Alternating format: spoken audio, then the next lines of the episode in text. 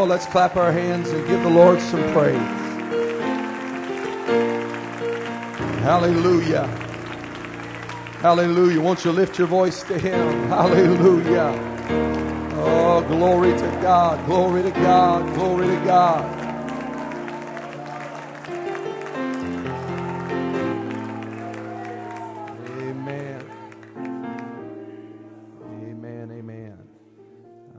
Very thankful that Brother Erskine doesn't know me like Jesus does. Hallelujah. Amen. So good to be here with all of you today. And how many appreciated the good word of the Lord that we heard this morning? So that God talked to us. Thank you, Brother Morton. Amen, amen. I will never pray for backsliders the same again. We'll pray for that unsurrendered part of their heart where God visits them. Amen. Amen. My faith is lifted and I'm excited about everything that the Lord is doing. I do want to say so good to be here with this great church and appreciate, uh, of course, Brother Goddair. How many appreciate this great man of God and all that he stands for? Amen. Amen. Amen. I remember uh, several years ago I was uh, in my teens listening to a message that uh, Brother Goddair was preaching, and uh, he was he used the text, "Get me to the great men, get me to the great men." And uh, I'll never forget, I was in my car weeping, crying, just saying, "God, thank you for men of this caliber." And what a humbling thing to even be on the same platform with him today. And I love and appreciate him. Love this church. God bless you and what you stand for. At the uh, hotel, I noticed uh, right next to the elevators, they have a sign that says, "The area of refuge." Sound a little bit theological. I, I assume they're talking about a place you go when the storms are blowing. An area of refuge. I believe this church is an area of refuge for this entire part of the United States. Aren't you glad for a safe place where truth is preached? Hallelujah. Amen. Amen. Amen. If you have your Bibles, I would like to turn to the book of Genesis, chapter number seven. Amen. Thank you for all the hospitality, the room. Everything has been just tremendous. I don't think I've opened a door since I've got here. Just even the bathroom, there's people standing there opening the doors for you. And I just uh, appreciate all the hospitality here, kindness of this great, great church. Amen. Good to be here with my dad. God bless him. Amen. Not many people get introduced to preach by being asked if they've been spanked. I bet I'm honored that, that my dad's here today. And, uh, and the answer is affirmative. Yes, yes. Brother Morton said, "I bear in my body the marks." Amen. Amen. Genesis seven, verse number eleven. How many feel good in the Holy Ghost? Amen. I feel like the Holy Ghost just swept through, blew out a bunch of junk out of our thoughts and minds. I feel faith surging in this place. Amen. Genesis seven, verse number eleven.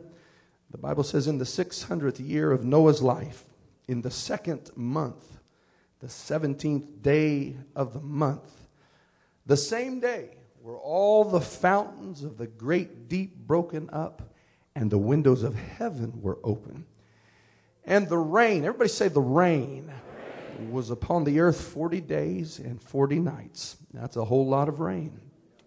Verse number seventeen, "And the flood was forty days upon the earth, and the waters increased." Now I want you to notice that phrase.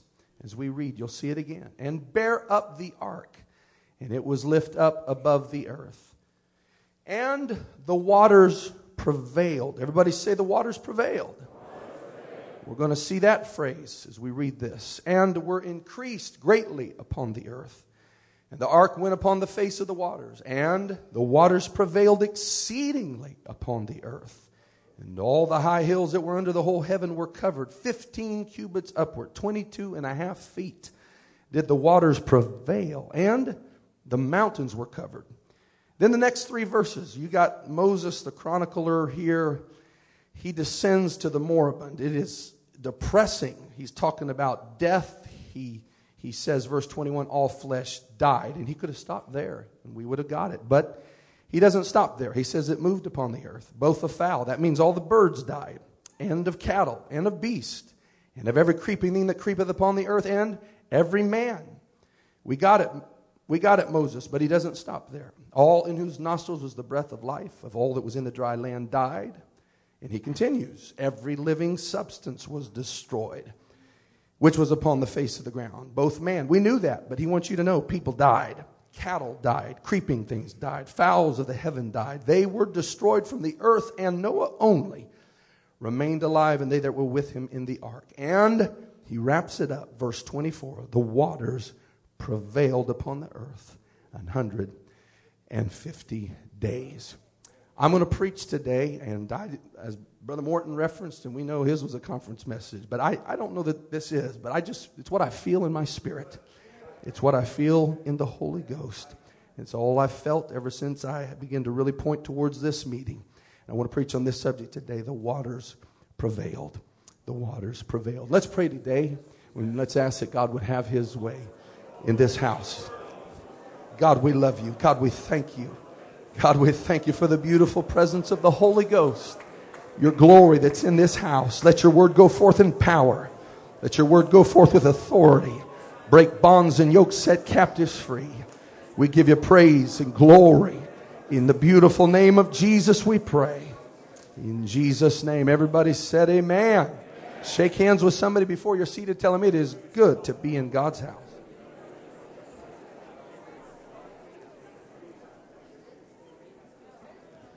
And everybody said, praise the Lord. Praise the Lord. Amen.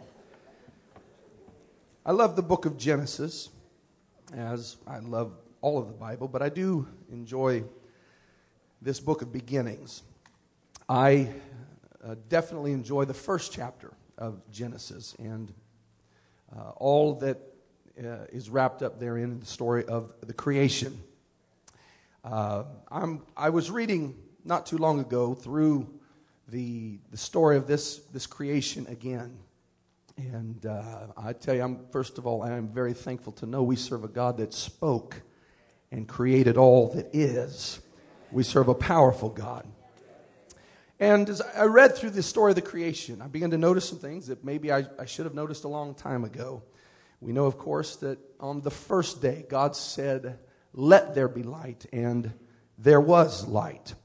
And the darkness he called night, the light he called day, the evening and the morning were the first day. And then he began to create on the second day. And the Bible says that the order of creation was this, that in this creation or recreation, depending on how you, you see verses one and two, the Bible says that on day two, there was a, God spoke and put a firmament in the midst of the waters. There was a, a firmament placed in the middle of the waters that divided the waters that were above from the waters beneath. There was this firmament. And so uh, at the end of day two, we're left with waters beneath, a firmament or heaven, and waters above the heaven. Day number three, the Bible says he began to continue his creation. In fact, verse, uh, verse, or days two and three are probably more related than any of the other days. And uh, there's not even a, a proclamation of God that it was good in between these two days. The Jews say that it was because it wasn't entirely complete on day two. Well, whatever that the case may be, on day three, God began to take the waters beneath, and he separated them. He separated the, the land from the water, and the dry land, as you know, he called the earth, and the waters that were beneath he called the seas. And so I want you to notice, I, I read this, I began to take notice, we are left with, on the end of day three, we're left with seas and dry land. We have the heaven above, the atmosphere above. And the Bible kind of leaves us hanging there. There's, there's the waters that are above the heavens that he no longer addresses in Genesis chapter number one. There is waters above the heavens. And, and you can check it out for yourself. Again, don't do it right now, but Uh, what my question was, what in the world is all that water doing sitting up above the heavens? What is it doing there? We, you know, there's some de- different theories about it. There's people that have speculated, you know, Methuselah lived an awfully long time. nine hundred sixty-nine years is a long time to live. And I honestly think it was the mercy of God that shortened man's life. How would you like to live a thousand years, Brother Spell? I don't think I'd be interested in that. Uh, I don't want to die today, but I don't want to live to be a thousand either. Uh, and there's some that speculate. Part of their, obviously God was in it, but part of the longevity of life was there was that vapor canopy that blocked out uh, some of the, the, the ray, ultraviolet rays of the sun that cause aging. I don't know if that's the case, but it, you certainly wonder, what, what was that water doing above? We do know there was no rain at this time. Genesis two says there was a, a mist, a fog that would, that would water uh, the plant life, and it had not yet rained. But whatever the case, we know that above the heavens, everybody say the waters above. Above, there was this huge, hovering mass of water just waiting. And waiting for what? I, I think we find our clue in Genesis number seven when we begin to read in verse number eleven. The Bible says that in the six hundredth year of Noah's life, the same day were all the fountains of the great deep broken up, and the windows of heaven were opened.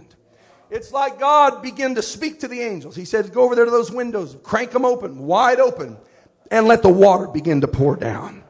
And for forty days and forty nights, it began to rain.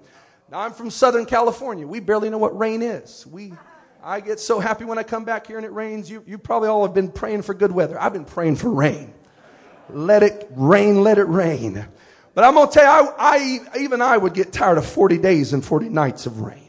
The Bible says it rained, and it rained. They woke up with it raining. They went to sleep in that ark with it raining, and it rained. And the Bible says, as you read through Genesis seven, there's a huge emphasis on the amount of water that was there. It, it says things like, the waters increased, and, and then it would say it again. And, and then my phrase that we use as a title here today, over and over, the Bible says that the waters prevailed. The waters prevailed. It says they prevailed exceedingly. That means they prevailed in power. They prevailed in space, twenty-two and a half feet high. They prevailed one hundred fifty days. That means they prevailed in time. And, and my question for us today as I give this, this introduction is, what in the world was all that water supposed to mean to us? This massive inundation of water. Prevailing water. Increasing water. Now, you know your Bible is written by inspiration of God. And you know that all Scripture is given uh, for doctrine, for reproof, for correction, for instruction in righteousness. And Noah's flood is supposed to teach us something about God. And Paul said the, the law was our schoolmaster to bring us unto Christ. Uh, another place he said, whatsoever things were written aforetime were written for our learning. He said all these things happened unto them for examples. And he said in Colossians two that the, the, this law, these things are, are a shadow that are to bring us unto Christ. And so my question today is, what is Noah's flood supposed to represent to us today? What's it about? What's it mean? What, what is it supposed to, that schoolmaster supposed to teach us? What, what learning and example are we supposed to get out of Noah's flood? Now, I, I want to tell you the Bible does not leave us in the dark on this. The Bible does not leave us scratching our heads. In fact, he used the same man that preached on the day of Pentecost. The apostle Peter that stood and preached to repent and be baptized, every one of you, in the name of Jesus Christ.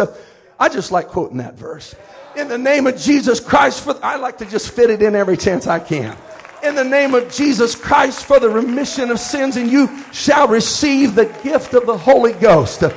My Bible says that God used that same preacher, that same apostle, to connect the dots of Noah's flood for us today.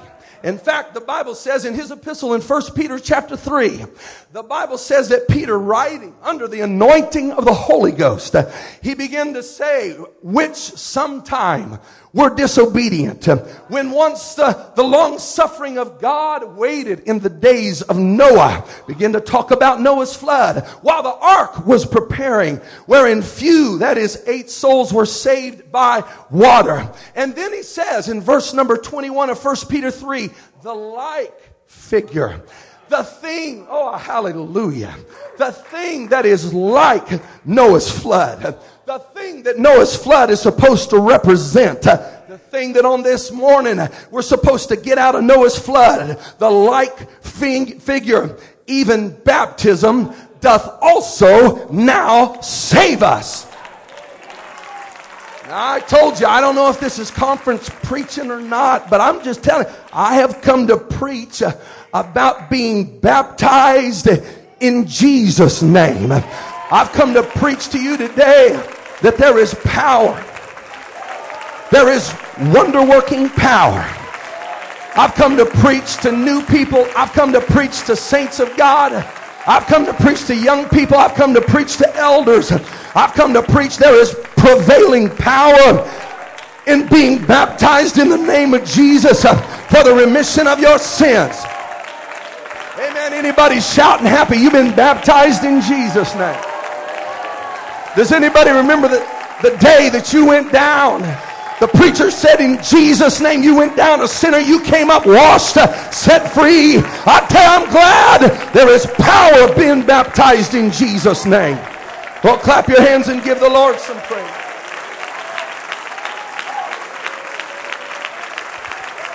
Hallelujah. Hallelujah. You can be seated here today. Are you thankful you've been baptized? Amen. And I want to tell you today, first of all, this, this, this flood of Noah, it is the like figure. It's got a lot to tell us about being baptized. It's got, it, it is the metaphor that Peter used under the inspiration of the Holy Ghost. And, and first of all, I want you to, to see that as you read in Genesis seven, Noah's flood, over and over, it says that it prevailed. That word prevailed means to be strong. It means to act instantly, you know, just kind of with a little bit of authority about you. A little bit of a, a swagger about you. The, the, the King James translates it uh, different ways. P- prevailing, to confirm, to exceed, to be great, to, to be mighty, uh, to be stronger, to be valiant. Uh, I'm going to tell you, there is power when somebody is baptized in the name of Jesus Christ. Uh, and it's important that we notice today that when God was going to use an example of baptism, the metaphor for baptism, uh, the defining New Testament metaphor for baptism, it was not a bathtub. He didn't pick a bird bath and say, the like figure teaches us about baptism.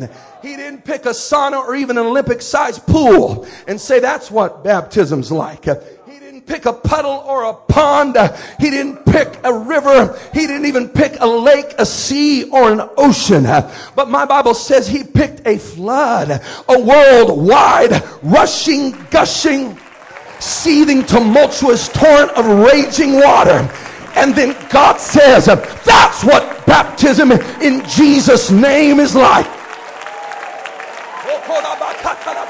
I'm going to tell you, there is something that happens when somebody is baptized in the name of Jesus. Can I settle once and for all? It's not just a profession of your faith. You're not baptized just to join a church. You're not baptized just to show people that you believe in Jesus. But when you're baptized, something happened. Something changed. You went down a sinner, but you came up washed and sanctified. Come on, somebody needs to remember when you were baptized, the power and the glory. Hallelujah. Amen, amen. Hallelujah. You can be seated. I, the Bible does not say how much water was there in Noah's flood. It doesn't give it to us. And, but, but the only thing I've got to liken the waters above to, Bishop Goddair, is the waters beneath. I don't know if he put the heavens right in the middle and split it evenly, but that's the only thing I can compare it to. And I'm going to tell you, if the waters above were anything like the waters beneath, that's a whole lot of water. This earth is like seventy-four percent water on the surface. And, and, and so when somebody is baptized, it would be like every river in the world dumping down on you. It'd be like the Nile River and the Amazon River and the Mississippi, Missouri River and the Colorado River and the Rio Grande and the Saint Lawrence and the Arkansas and the Columbia and the Thames and the Tigris and the Euphrates and the Niger and the Ganges and the Ural and the Indus and the Danube when you're baptized in Jesus' name. I don't know how much water was there, but if the waters above was anything, I feel like preaching today, like the waters beneath, it'd be like every lake in the world dumping down on you when you're baptized in Jesus' name. It'd be like Lake Huron and, and Lake Ontario, Lake Michigan, Lake Erie, Lake Superior, the Caspian Sea, Lake Victoria, Lake Baikal, Lake Isle, the Great Bear Lake, the Nyasaland Lake, the Great Slave Lake, the Chad Lake, when you're baptized baptized in the name of Jesus Christ. Hallelujah. Hallelujah. I don't know how much water was there, but if the waters above were anything like the waters beneath, it'd be like every ocean and sea in the world dumping down on you when you're baptized in Jesus' name. It'd be like the Pacific Ocean and the Atlantic Ocean and the Indian and the Southern Ocean and the Arctic Ocean and the Mediterranean Sea and the Caribbean Sea and the South China Sea and the Bering Sea and the Gulf. You know what I'm trying to tell you? Next time you see somebody get baptized in Jesus, you need to understand something powerful, something prevailing, something that... Anybody glad you've been baptized in Jesus' name? Oh, somebody ought to take a moment and shout about it. Somebody ought to clap your hands. Somebody ought to remember the day I was baptized in the name of Jesus. Hallelujah. Hallelujah. Hallelujah. Hallelujah. Amen. Amen. You can be seated. I don't know how much water was there. I don't know how much water was in the flood, but I, I, I took a moment to do some numbers. And, and I, I don't profess to know, but we're just going to figure it out best we can. And if the water's there, I don't. The only way to figure out how much is there is based on that number. There was twenty-two and a half feet above the mountains. That's all I know what to do with it. We know it exceeded the mountains fifteen cubits. And so if you figured the volume of the earth and then figured the volume of the earth plus the water and subtracted the difference, I'd tell you how much water. And so the volume of a sphere, a round thing, is four-thirds pi r cubed, r being radius, and the radius of the earth. Are you ready? Don't go to sleep on me now. Some of you kids that aren't, should be in school, tell your teacher you did extra credit. Amen. The radius of the earth is three thousand nine hundred fifty-nine miles. And in, in feet, that's twenty-three million forty-one thousand three hundred eighty feet. And that means the volume of the earth is fifty-one sextillion, two hundred forty quintillion, five hundred eighty-three quadrillion, seven hundred twenty-three trillion, eight hundred ninety-eight billion, one hundred million cubic feet of dirt. And then if you figure in that, that, that sphere with the waters, I added Everest. I don't know that the mountains were that high then, but I didn't know what else to go with. And I added Everest and And then the twenty-two and a half feet, the difference between the two, it equals one hundred ninety-four quintillion, fifty-six quadrillion, three hundred sixty-four trillion, three hundred five billion, two hundred, uh, twenty-eight million cubic feet of water. Turn it into gallons. The conversion is seven point four eight gallons in a cubic feet. That means when Noah's flood, listen, this is our Sunday school lesson. This is the only thing we got to compare baptism today. He said it's like Noah's flood. Look at it. Look at it. Look at it. When somebody's baptized, it's like one sextillion, four hundred fifty-one quintillion, six hundred forty-two quadrillion. Can you see it? four hundred thirteen trillion, four hundred one billion, seven hundred forty million gallons of water dumping down on them when they're baptized in Jesus' name. Oh, hallelujah. Hallelujah. Amen. I, I read somewhere that the Pacific Ocean The Pacific Ocean has one hundred eighty quintillion, six hundred quadrillion gallons of water. I don't know who figures this stuff up, but I do know this, if that's accurate. Next time your pastor gets somebody, oh, hallelujah. Man, I like seeing people baptized. I like baptizing people.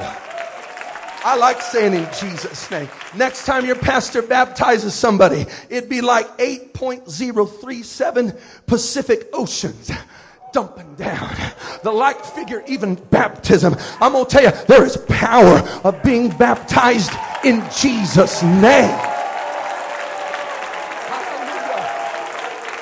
Hallelujah. Hallelujah. Amen. Are you glad? Are you shouting happy? Woo! Anybody remember the day that you were baptized in Jesus' name? Amen. I tell you, this ought to settle some questions for somebody. Number one, it ought to settle once and for all the immersion question. Don't sound like sprinkling to me. No, no, no. I, I heard some people, they, they do effusion. That means they pour water. And then there's the aspersion group. They sprinkle water. And then there's the group I, I, I saw on the cover of a mag, or in a magazine, Time magazine. There was a mega church uh, baptizing them with a water hose. Baptism Sunday. I'm going to tell you that ain't baptism. My baptism I find in the Bible, Colossians two and eleven, in whom also ye are circumcised with the, listen, with the circumcision made without hands and putting off the, the, the, the, the, the filth of the flesh, it says, and then verse number twelve explains what that circumcision made without hands is, buried with him in baptism. You quoted it in Romans six. It says in verse three, know ye not that so many of us, as we're baptized into Jesus Christ, we're baptized into his death. Therefore, we are buried with him by baptism. Hallelujah. Hallelujah. Hallelujah. Brother Spell, I don't mean to be real morbid, but the last time I went to a cemetery, I did not see, you know, them sprinkle dirt on people to bury them. I, I'm gonna tell, I don't want to go to a cemetery where you see Uncle John's hands sticking up. You know, his, his nice shoes, they... What missed that one? No, no, we aren't buried. I mean, we aren't sprinkled. We are buried with him. Hallelujah. John three twenty-three. John was baptizing in Aenon near to Salem because there was much water there. Acts eight. The Ethiopian went down into the water and they came up out of the water. I'm just telling you, there's power. I've been buried with him in baptism in Jesus' name. And somebody on this Wednesday morning ought to rejoice in the fact that, that it prevailed. I don't drink anymore. I don't drug anymore. I've been set free by the... Come on, Daddy. Do you remember where he brought you from? Mama, do you remember what Jesus did in your home? You've been baptized in Jesus' name. Clap your hands and give him some praise.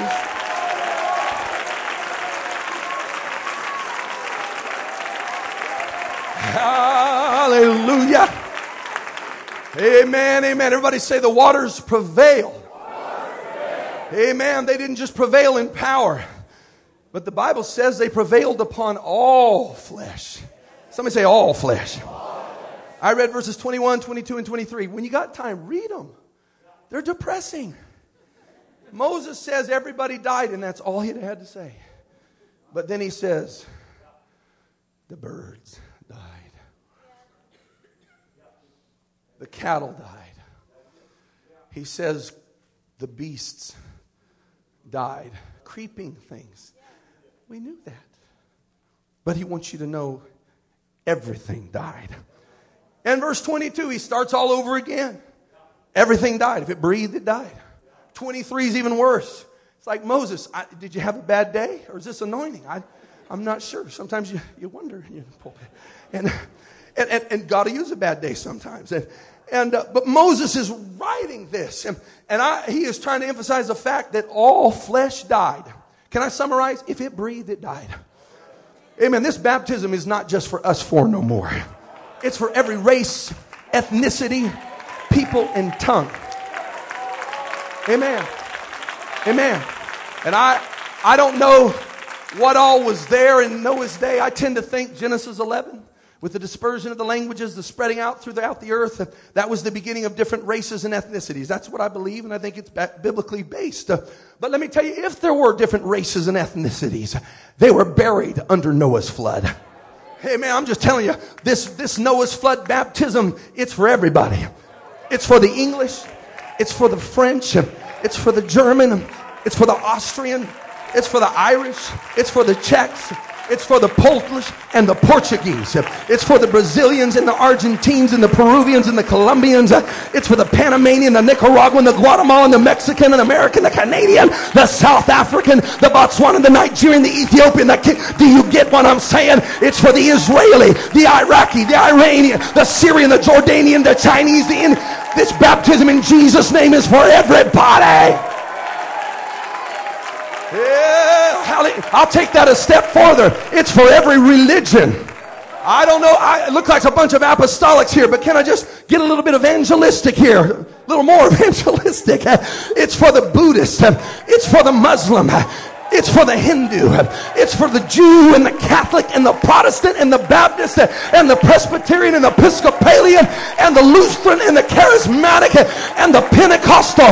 Neither is there salvation in any other. There is none other name under heaven given among men whereby we must be saved. You must be baptized in Jesus' name.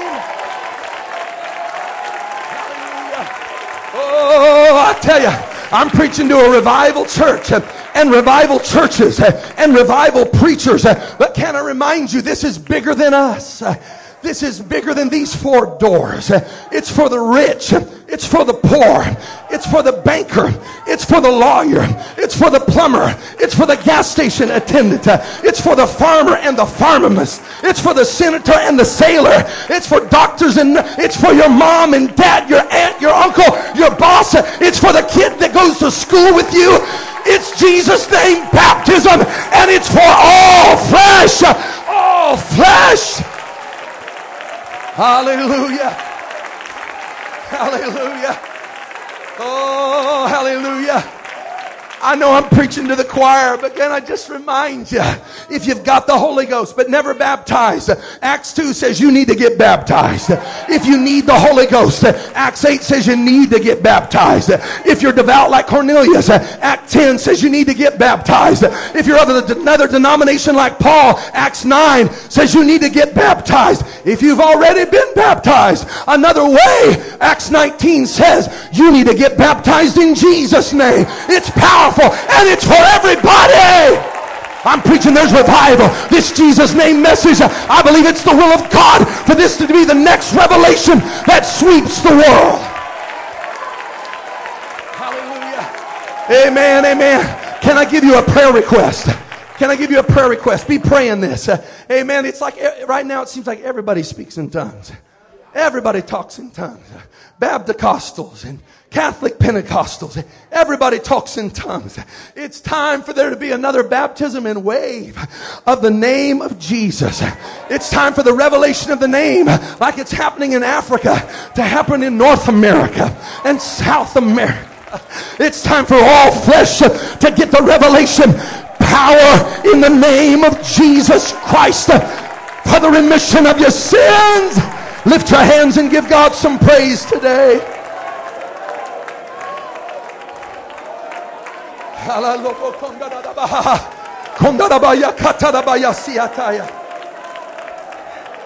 Hallelujah. Amen, amen. You can be seated. Musicians, come. I'm going to cut to the chase here. Don't play. Just, just come. Just as my father says, the guy that spanks me, spanked me. Give them hope. Give them hope. Anybody glad you've been baptized in Jesus' name? It prevailed in power. It prevailed upon all flesh. And then I love this. In verses nineteen and twenty, the Bible says that the waters prevailed upon all the high hills, and every mountain was covered. Now, I don't know what all mountains were there. I think a lot of it happened because of the flood. Fountains of the great deep shoved up. Boom. That's my theory. I, I'm a, I, I blame a lot on the flood. Amen. Mountains shoved up. But if the mountains were there, and if they were like the mountains we have today, that means every mountain was covered.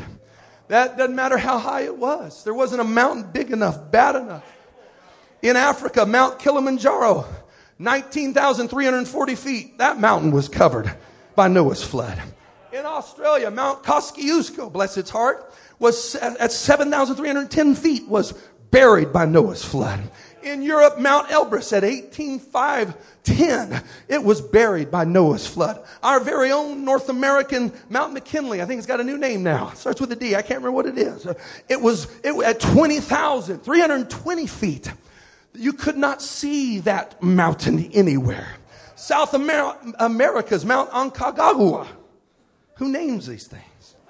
At twenty-two thousand, probably Mister Aconcagua, at twenty-two thousand eight hundred thirty-four feet, was invisible to the naked eye because Noah's flood buried that thing. Asia's Mount Everest, biggest, baddest mountain in the world. Ooh, I like it. twenty-nine thousand twenty-eight feet. But you don't stand against Noah's flood. Not one mountain was big enough, bad enough to raise its sneering head above Noah's flood. And I've come to preach to saints today that have heard this all your life, but some of you need to hear it again. In fact, we all need it. I need to hear it again.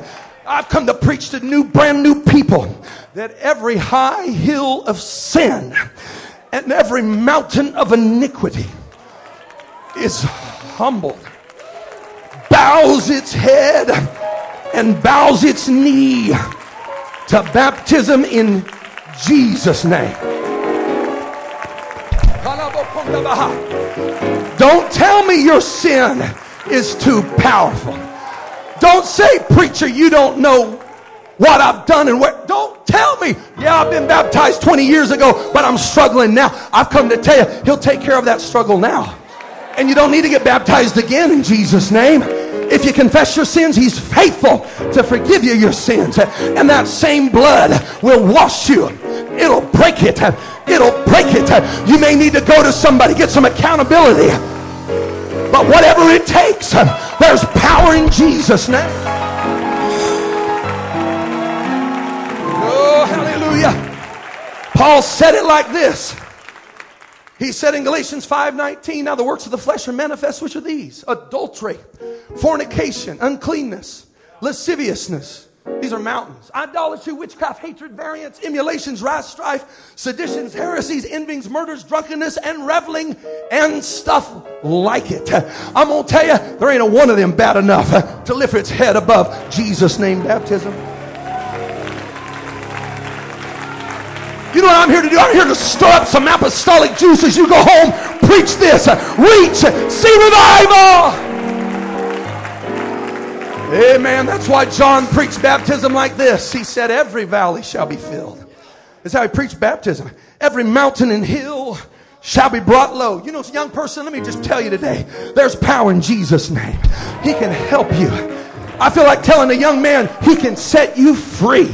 He can deliver you. Sir, there ain't a chain in this world that it can't be broken by Jesus' name baptism. Amen, amen. I'm done, but I like First Corinthians six.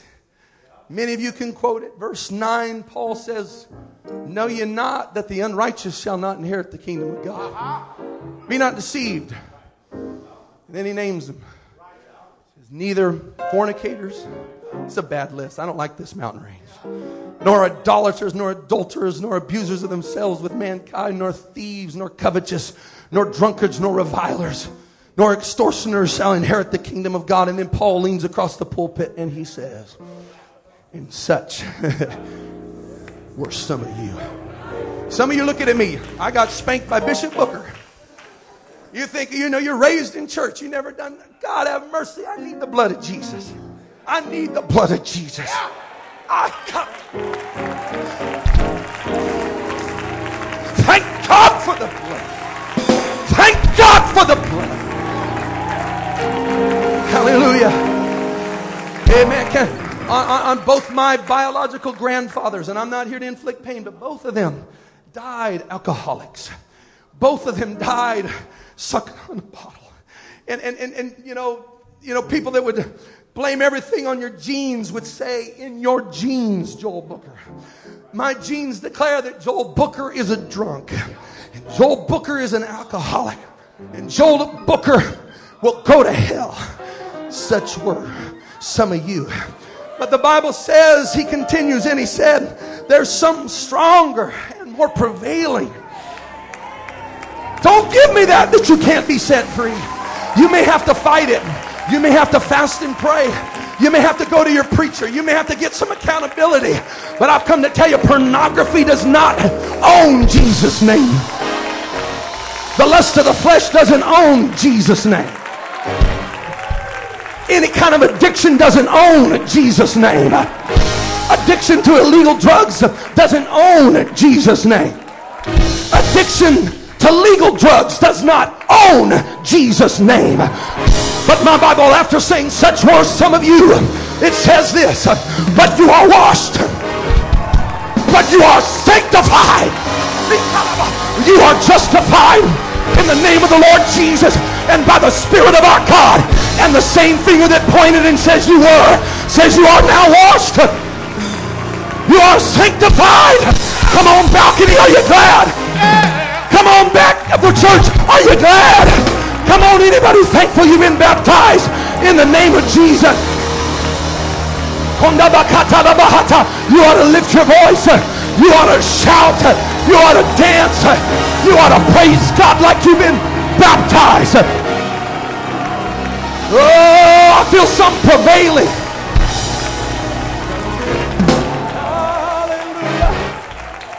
Hallelujah. Amen, amen. I'm almost done. I'm going to give you a chance to shout about it here a second. I was only six years old in, in Reno, Nevada. Where's Brother Buxton? And I... I uh, Six years old, I didn't necessarily have the mountain of adultery, idolatry, maybe maybe idolatry, but fornication. I I beat up on my brother, but but I had some sins that needed taken care of at six years old. I will never forget the night. I a testimony, all right? It's a little short one, but I got it. Actually, I got a lot more after that. Six years old, right in front of the pulpit. I lift my hands, and I'll never forget. Because I began to have a hard time speaking in English. And somebody began to tell me that's the Holy Ghost. And I began to let it go. And in a few minutes' time, began to speak in other tongues as the Spirit gave that six-year-old boy the Holy Ghost. I wouldn't stop. I mean, they're trying to end service. They're trying to make announcements. Finally, my dad had to pick me up and take me out of the church, disturbing the church, speaking in other tongues. And then they, once I calmed down a little bit, they took me to, it was October the seventh, nineteen eighty-two. thirty-six years ago, just a few days ago, I and they took me to a, a baptistry. They didn't believe in baptistry heaters back then. Anybody know what I'm talking about? Come on now. I mean, you know what I'm talking. It was cold. Put me in that baptistry, and I began to get stammering lips again. Had nothing to do with Jesus. Freezing cold. But I will never forget as my dad stood there and said, I need now, upon the profession of your faith, having repented of your sins, I now baptize you in the name of Jesus Christ for the remission of all your sins. And when I came out of that water, I forgot about the cold. I forgot about everything because I felt something that I'd never really felt before. I felt something in that six-year-old mind and heart. I felt mountains begin to wash away. I felt high hills begin to begin to bow to the power of the name of Jesus. And I am here to remind somebody there is power. There is wonder-working power. That's it, sis. There is power when you're baptized in Jesus' name. Does anybody remember the day? Is anybody excited about going home and telling somebody about it? Hallie, you know what I think would be an appropriate end to this day? I think an appropriate end to this day would be for some apostolics to come down. Maybe you can't fit all the way. Maybe you have to just step out in the aisle and do this. But somebody begin to praise God. Somebody begin to remember power. Prevailing power. Mountain conquering power. High hill power. Listen, if you're bound today, that same power's in this place. If you're bound today, that same power can set you free right now. As they begin to pray, I want somebody to lift your voice. You may want to step out and come on down. You may want to get in the aisle. But I'm asking for somebody to begin to praise Him. I've already been down to the water. I've already been down. Oh, that's it. Let's praise Him.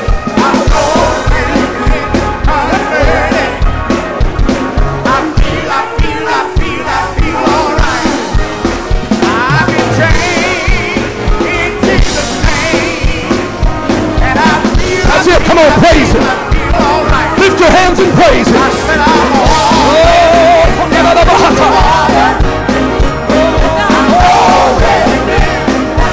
Are you glad about it?